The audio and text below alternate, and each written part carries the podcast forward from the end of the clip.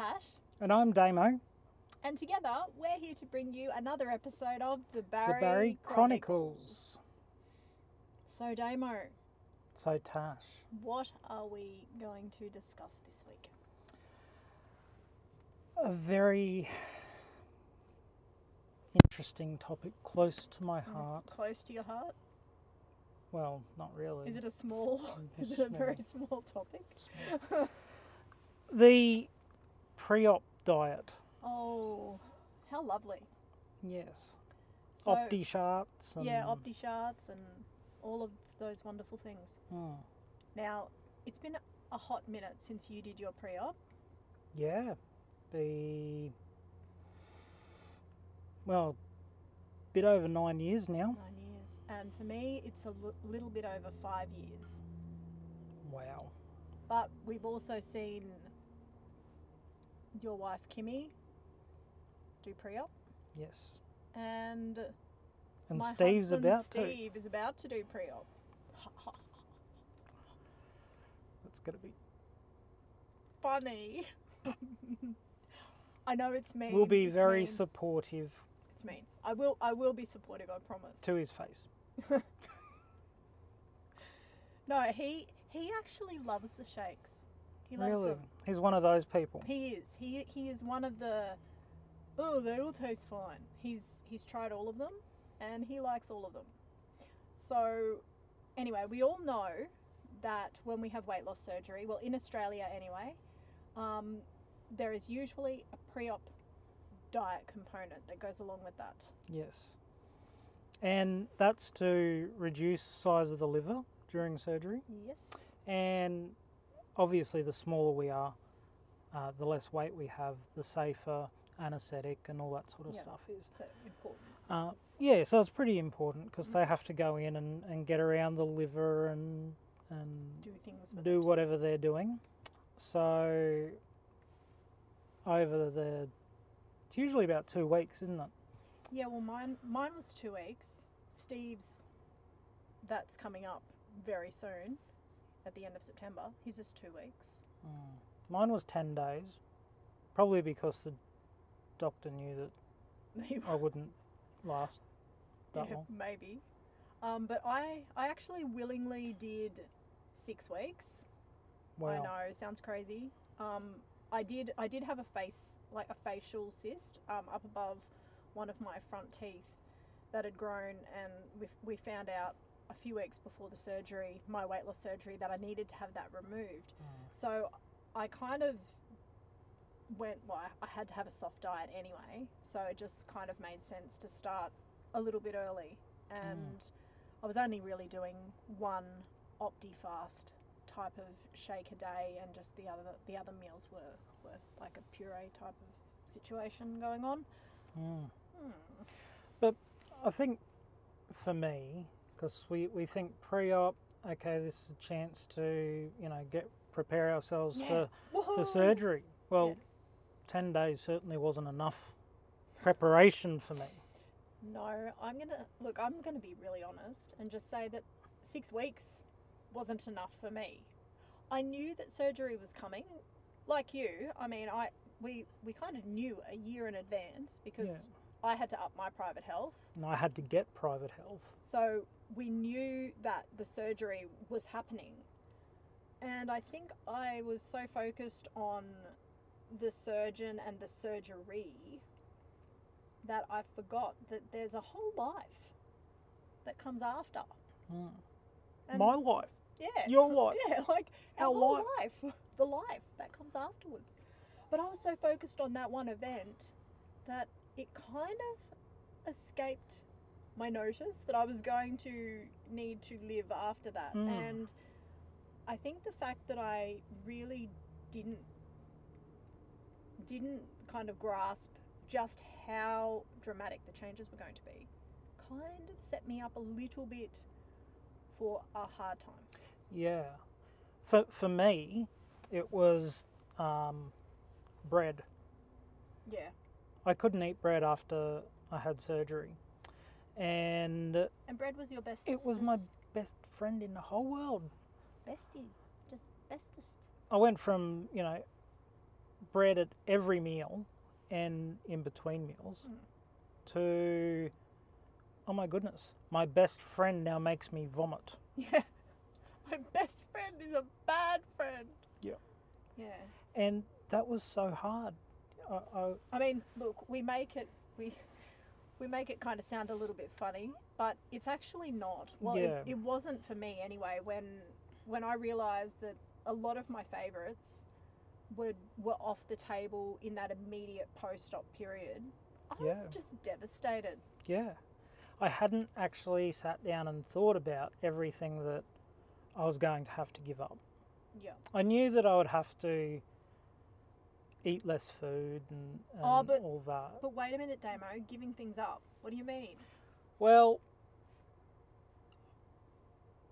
now I know that there are things that I can eat in moderation. Yep. It's taken a long time to learn what moderation is. Yes, me too. I can relate For, to that one. for me at the time, um, I was allowed to have bread, but it would just make me sick. So that was that was out. Uh, rice would make me sick. Yeah, I can relate um, to that one. even now, Chinese um, is a bit hit and miss. Sort of have a 50 50 chance of whether it's coming up or not. But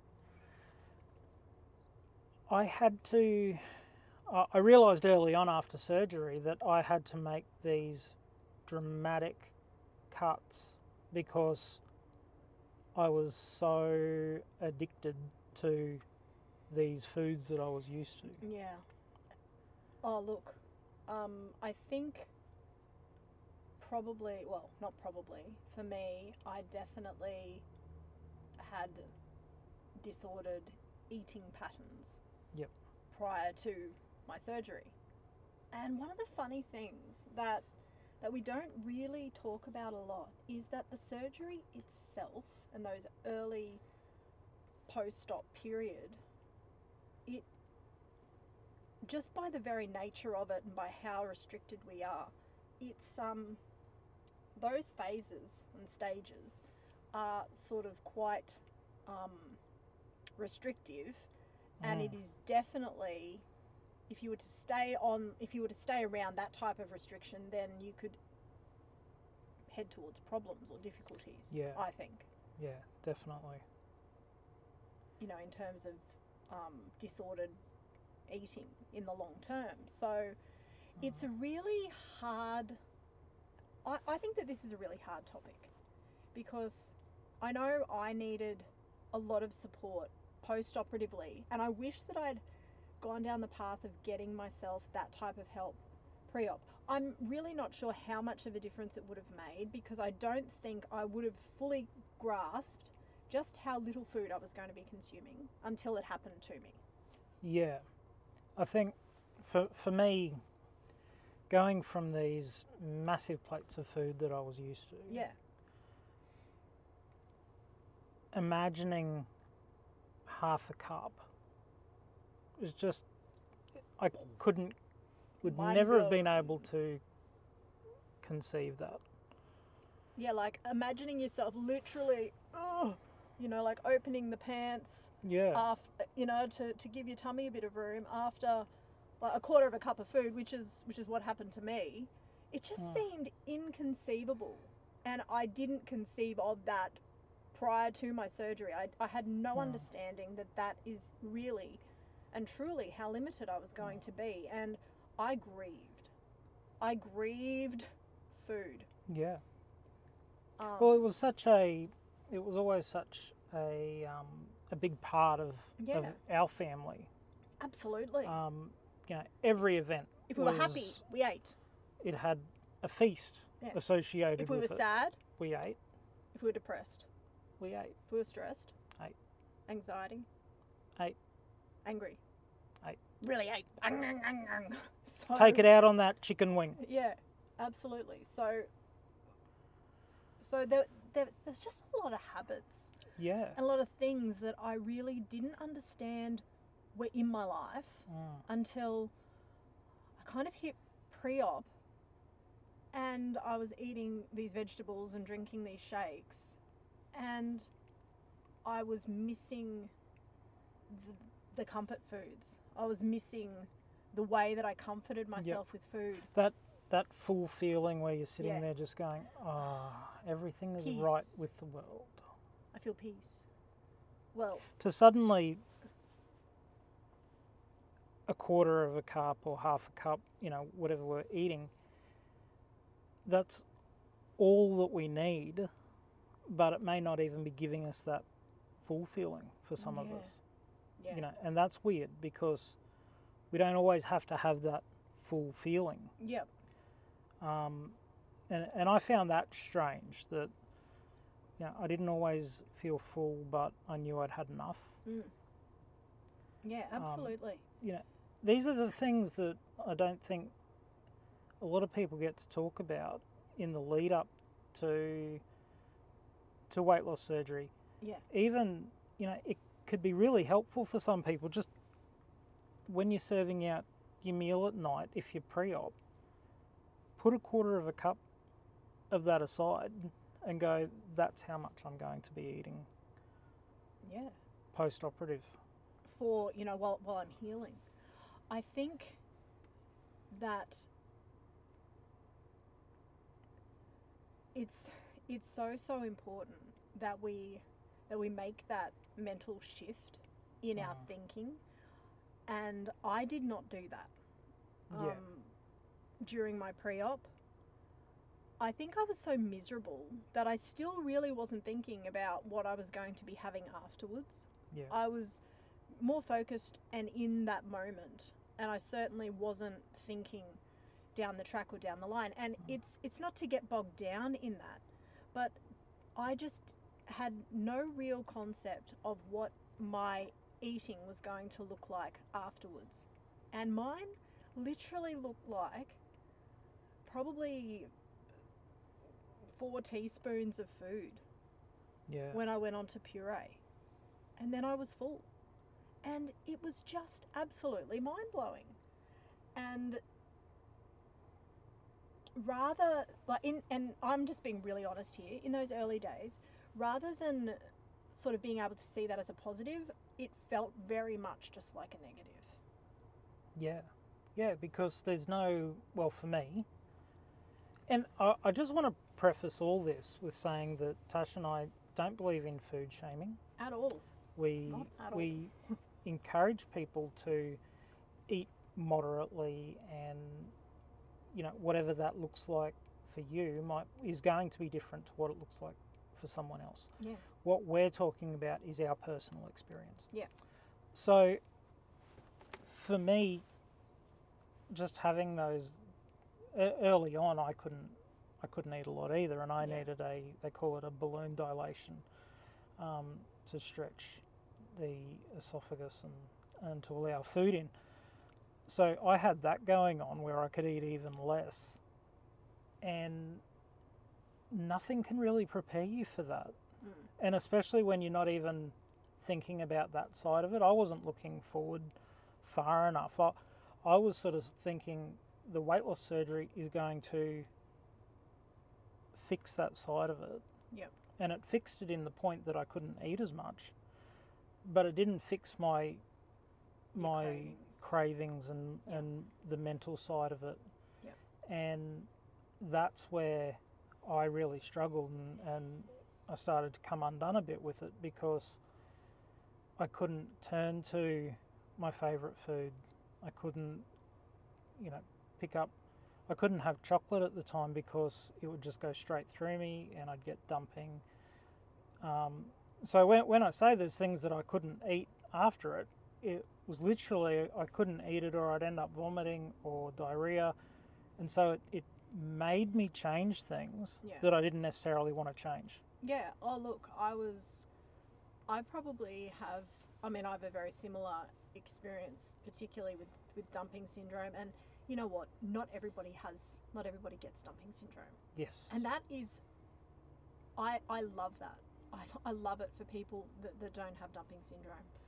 For me, uh, anything sort of more than you know 11 12 13 grams of carbs and i experience dumping syndrome i also have reactive hypoglycemia, and it is just it's something that I live with. So my and I have celiac disease. So my diet, my the, my way of eating. I don't mean diet, but my way of eating has had to be amended Mm. to allow for me to function within within the confines that I've that I've been given.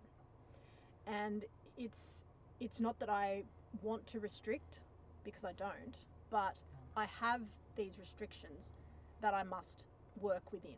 Yeah. So that's and that that's my personal Yep. experience. So for you, the weight loss surgery didn't fix all these problems. No. No, it didn't. It didn't. It, it it's a tool. It's definitely been a tool for me to be able to look at my life, look at my ways of eating, look at the types of foods that I was wanting to have and why I was wanting to have them, why I was eating those, and to make changes to the way that I fuel myself. Yeah, yeah, but that didn't start probably until you know I struggled in my first year. Yeah, post op, and I and I still put it down to just a lack of um, a lack of mental preparation really mm, in my pre op. yeah. I think for me, pre-op, I didn't think that my eating was that bad. I didn't think that my was the same. portions were that big. Uh, I, I, I would say to people, doctor, if the doctor said, "Oh, what do you, what do you eat?" I would say, "Well, it's relatively healthy. I have lots of veggies, and which I did, except potato three ways isn't three different vegetables." Yeah. Yeah. and I, I just, I, it wasn't that I, I was lying. I just honestly believed that my diet Was okay. was okay, and you didn't know. and I didn't know. I didn't know what a portion was. Yep. I didn't understand. Haven't we talked about that a lot personally? Yeah, yeah. Actually, it, it was funny last night. Uh, I said to Kim that I'd really like uh, Philly cheesesteak sandwich Mm. for dinner. And so there was eight of us uh, having dinner last night. We only used four steaks. Yeah. And there was leftovers. Yeah. And I was sitting there watching Kim serve it up and and we both were cooking dinner together last night and, and we were just talking about that how pre-op we would have needed at least a steak each, and then I would have wanted two. And you know, now we're doing four steaks between eight people. Mm. So even the people that haven't had weight loss surgery are, are like, "Oh yeah, that was heaps. I I didn't need any more That's- than that." That, that's very interesting to me because I believe that if we were to, we were to look up, you know, in the Australian healthy eating guidelines, I think that we would find that a pi- that, that a serving of steak is actually 60 grams. Yeah, Yep. So that's probably about what you were having. yeah, yeah, because it was just the pre-sliced um, fillet steak from Yeah. Coles. So you know they weren't huge steaks. Yeah. but it was Very more than enough for, for all of us and and i was just like this is amazing because it's exactly what we've been talking about that even what we've sort of believed our whole lives that a portion is Mm. isn't necessarily what it should be I know for me, I, and this is something again that, that I, I wish I had known prior, um, is that like the bag of chips is not a serving. Yep. So I've learned to weigh things out. Um, even the ones that are, are marketed sort of as a single serve packet aren't necessarily no, they often have two serves in them. yeah so Yeah.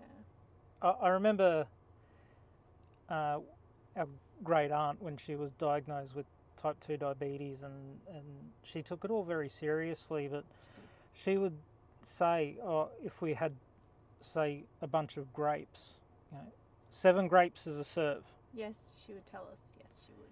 Yeah. well, I never treated it like that. It was like as many handfuls as I could stuff in my mouth Yeah. was my serve of grapes, Yeah. not seven.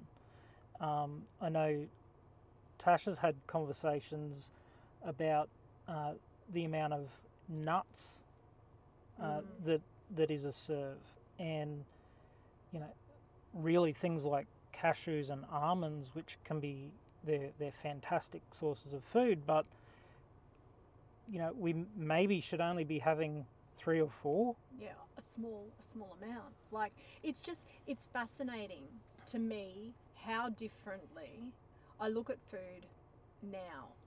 Back, back in those days, those pre-op days, and and in the early days post-op, I I actually became very frightened of of food because I didn't understand. I didn't know what. I didn't know how much to eat. I didn't know what it was going to look like as as I progressed on. I didn't know how to keep my weight off. Yeah. And that was really, really frightening.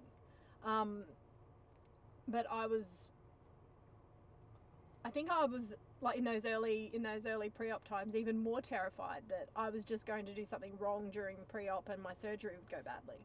So Mm. everything everything was always quite a negative. Like I always had quite a negative spin on most everything, particularly associated with food. So it's been a, a lot of work to to turn that ship around and to understand food and to know that it is 100% okay to eat whatever it is that I feel like eating.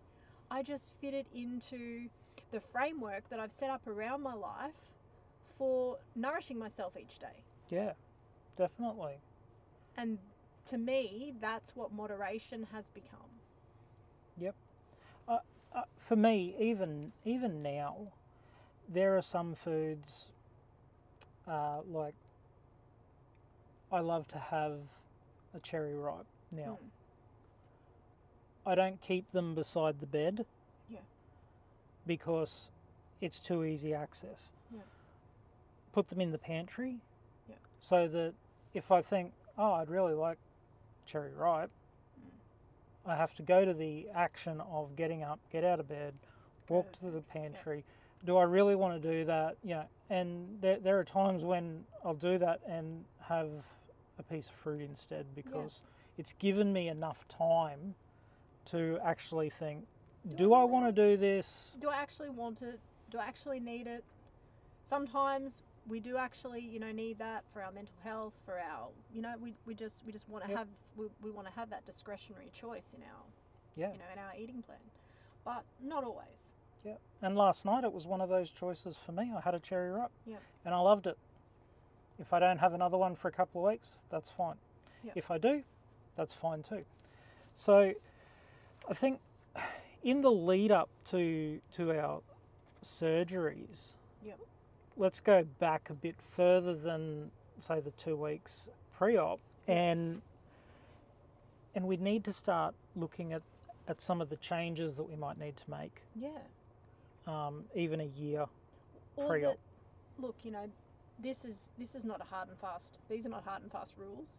This is just looking back now, what I wish I'd done. Yeah. I wish I'd reached out to a psychologist that specialised in weight loss surgery earlier. I wish that I'd done that earlier. yeah It would have probably helped me and made things a bit easier. I wish I had understood macros. I used to believe that 120 grams of chicken was 120 grams of protein. yeah and how often were we told oh eat that it's pure protein I didn't know that, that that's that's actually not the case. So I had to learn um, a lot around just around my beliefs with Mm. food and how do you structure food? How many carbs should you eat? How much protein should you eat? How much fat should you eat? Because we should have all of those things, not just one of them yeah and we should have everything in balance. So that is something that I wish with all of my heart I had understood sooner. Yeah. I know when the dietitian told me I had to have 120 grams of protein a day, I was like, oh, that's easy, you know, like just weigh a chicken breast out and, you know, cut off the excess. Mm. I didn't realise that that 120 grams was over half a kilo of chicken if I was to just have chicken. Yeah, and after weight loss surgery, that's hard to fit all that in. So there, there are things that we definitely need the dietitians for to guide us in how to eat that and how to get those nutrients and the macronutrients in that we need because you know we can get deficient in vitamins and you know preoperatively for a lot of us we're having enough that we don't need vitamins because you know we do get it in in the vegetables that we Yeah. eat and everything Yep.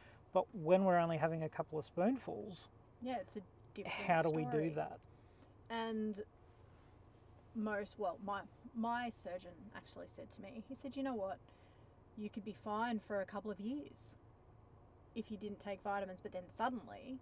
You, the stores in your body can be depleted very rapidly. I mean, for me, it didn't take a couple of years. For me, it took seven months. I was fine at my six month blood test, and by seven months, everything was in the toilet.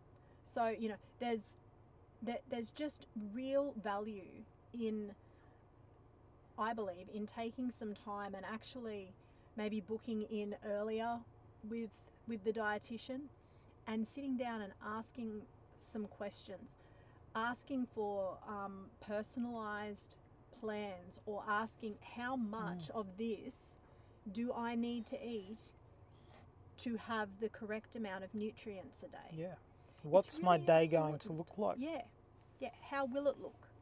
Um, what what can I reasonably expect?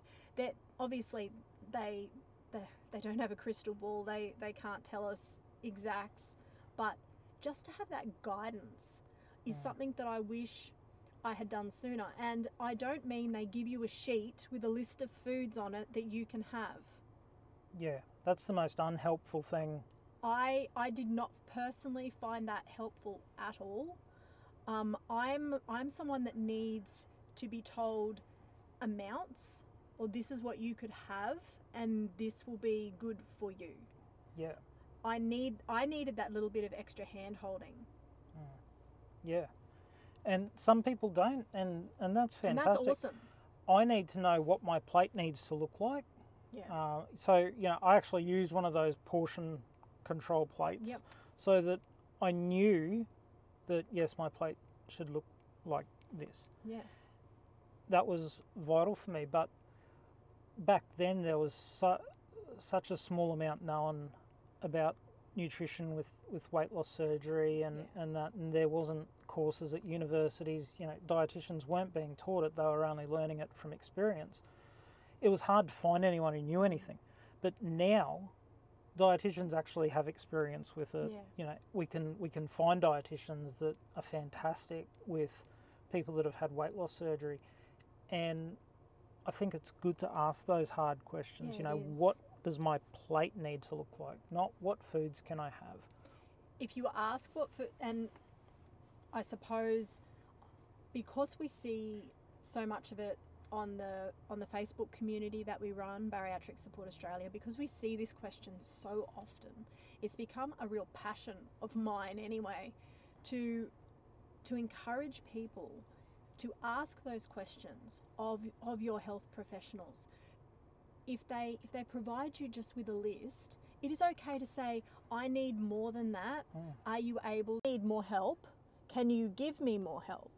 Yeah. Because some of us just we just need to know. And I needed that a hundred percent. Yeah. We we. It's like if if someone gave me a shopping list to make a you know traditional Indian dish, Mm. I would have no clue what to use the ingredients for, or how to use Yeah, that ingredient Unless unless you're given a method. unless someone shows me. So I can have the shopping list. We can have the list of what we can hmm. have. It doesn't mean we can put that. Your together. list of ingredients is not the method. The list of ingredients is just the list of ingredients. So it is okay to say to the dietitian, I thank you so much for this list of ingredients. I need a method in order to be able to live my life out. Can you help me with that? Can you explain to me how I can use these ingredients in different dishes? What will that look like for me? How can I how can I incorporate these into my life? Because that, for me, is where um, is where the battle was won and lost.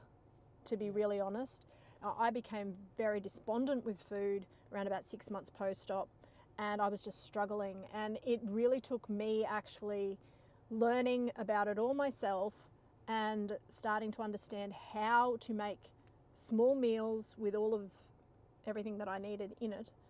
Um, for me to be able to lift myself out of the terrible place that, that I'd fallen into. So it's it's why I've become just so passionate about this topic. Yeah, and it's it's an important one to have. You know, Yeah. so if we're spending, for many of us, are spending twelve months in the lead up to Yeah. our weight loss surgery, use that Use twelve that. months to learn new methods, to to learn new portion sizes, mm. and you know it, it's fantastic. Reading the back of all the packages, you know how much protein's in it, Yeah. how much fat, how much Empower carbs. yourself to to just absolutely kick ass on the journey that follows. Yeah, You can use that 12 months and be ahead of the eight ball rather than be trying to catch up like I was and like Damo was. Um, you know, you can ask for those resources. As Damo said, start learning about reading the packaging. If you're if you're unsure, ask. You know, ask your dietitian yeah, read about these things online. I mean, obviously, not all resources are the same, and we know that. But it's just so, so important that we we become the masters of our own of our own story and our own journey. Um, a, a lot of times, people say to me, "Oh, I don't need to worry about that because the dietitian will tell me," and that's true to a point. But unless they're actually giving you a complete meal plan, then for me anyway, there was room for me to be unsure. So even just asking for that bit of extra help, it can just make such a difference in the long term. And you know, we, we just want to see see you succeed. yeah, yep. and and not just with the the weight loss surgery. These are life skills. Yeah, You know, we can we can use them in our whole life. Um, absolutely. you know, asking the questions. You know, do it with your surgeon, with with your doctor, your GPs. Ask questions, and and find what is going to work for you. Mm. Because, like Tash said, there's there's no one single right way to do it. No, so if you feel like something's not working, ask the questions. Say this isn't working for me, and and really push uh, with with that um, what they call it, where we advocate Yeah, self ad- advocacy. advocate for ourselves Yeah. because if we don't learn to do that, no one else is going to do it for us. Yep, hundred percent. I found that to be so true for me. Um, I often just accepted whatever. You know, I I didn't I didn't ask a lot of questions. I didn't feel like like I was worthy or that I deserved answers, and I felt very intimidated by healthcare professionals. But that's not the case anymore because I know that their job is is to be able to assist us, and the best way for them to do that is if they know that we're unsure, Yep. so that they can then help in that area. Because I used to do that. I, I wouldn't want to come across as if I didn't understand what they were saying. Yeah. So I'd be sitting there nodding my Nodding. head, going yes. Yeah, yeah, yeah. I understand. But inside, I'm going, no, no, no. and I, I had to learn. That was a skill I had to learn was to actually ask and clarify and even repeat back to them. So you're saying that I need to do X, Y, Z, and you know, by doing that, you know, sometimes I turn around and say, no, that's not what I said at all.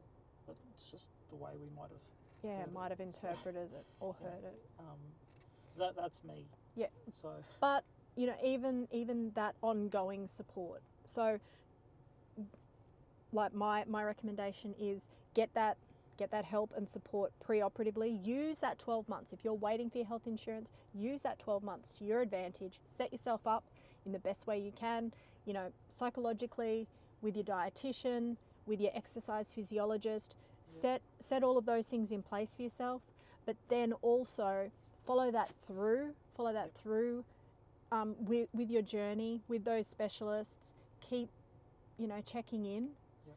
because they can help us to adjust things as we go Yeah, and write write your goals out. What you Yeah. want to see happen. That way, when you do see the specialists, you're, you're not forgetting to ask things. Yep. It, it's so important. You know, I always found I'd walk away going, "Oh, I should have asked this. Should have asked that." Yep. Yeah. Uh, write it down, and and set goals so that you know when you're hitting your targets and and you're achieving those things. Yeah. Guys, we want to thank you so much for joining us. yeah we do Uh, we we love hearing your stories and and just sharing our our journey with you. So thank you, thank you for listening. And you know what? If you would like to be a part of the of the Bari Chronicles at all, then we would love that too. So you can contact us on Contact at Bari Chronicles B A R I C H R O N I C L E S dot com.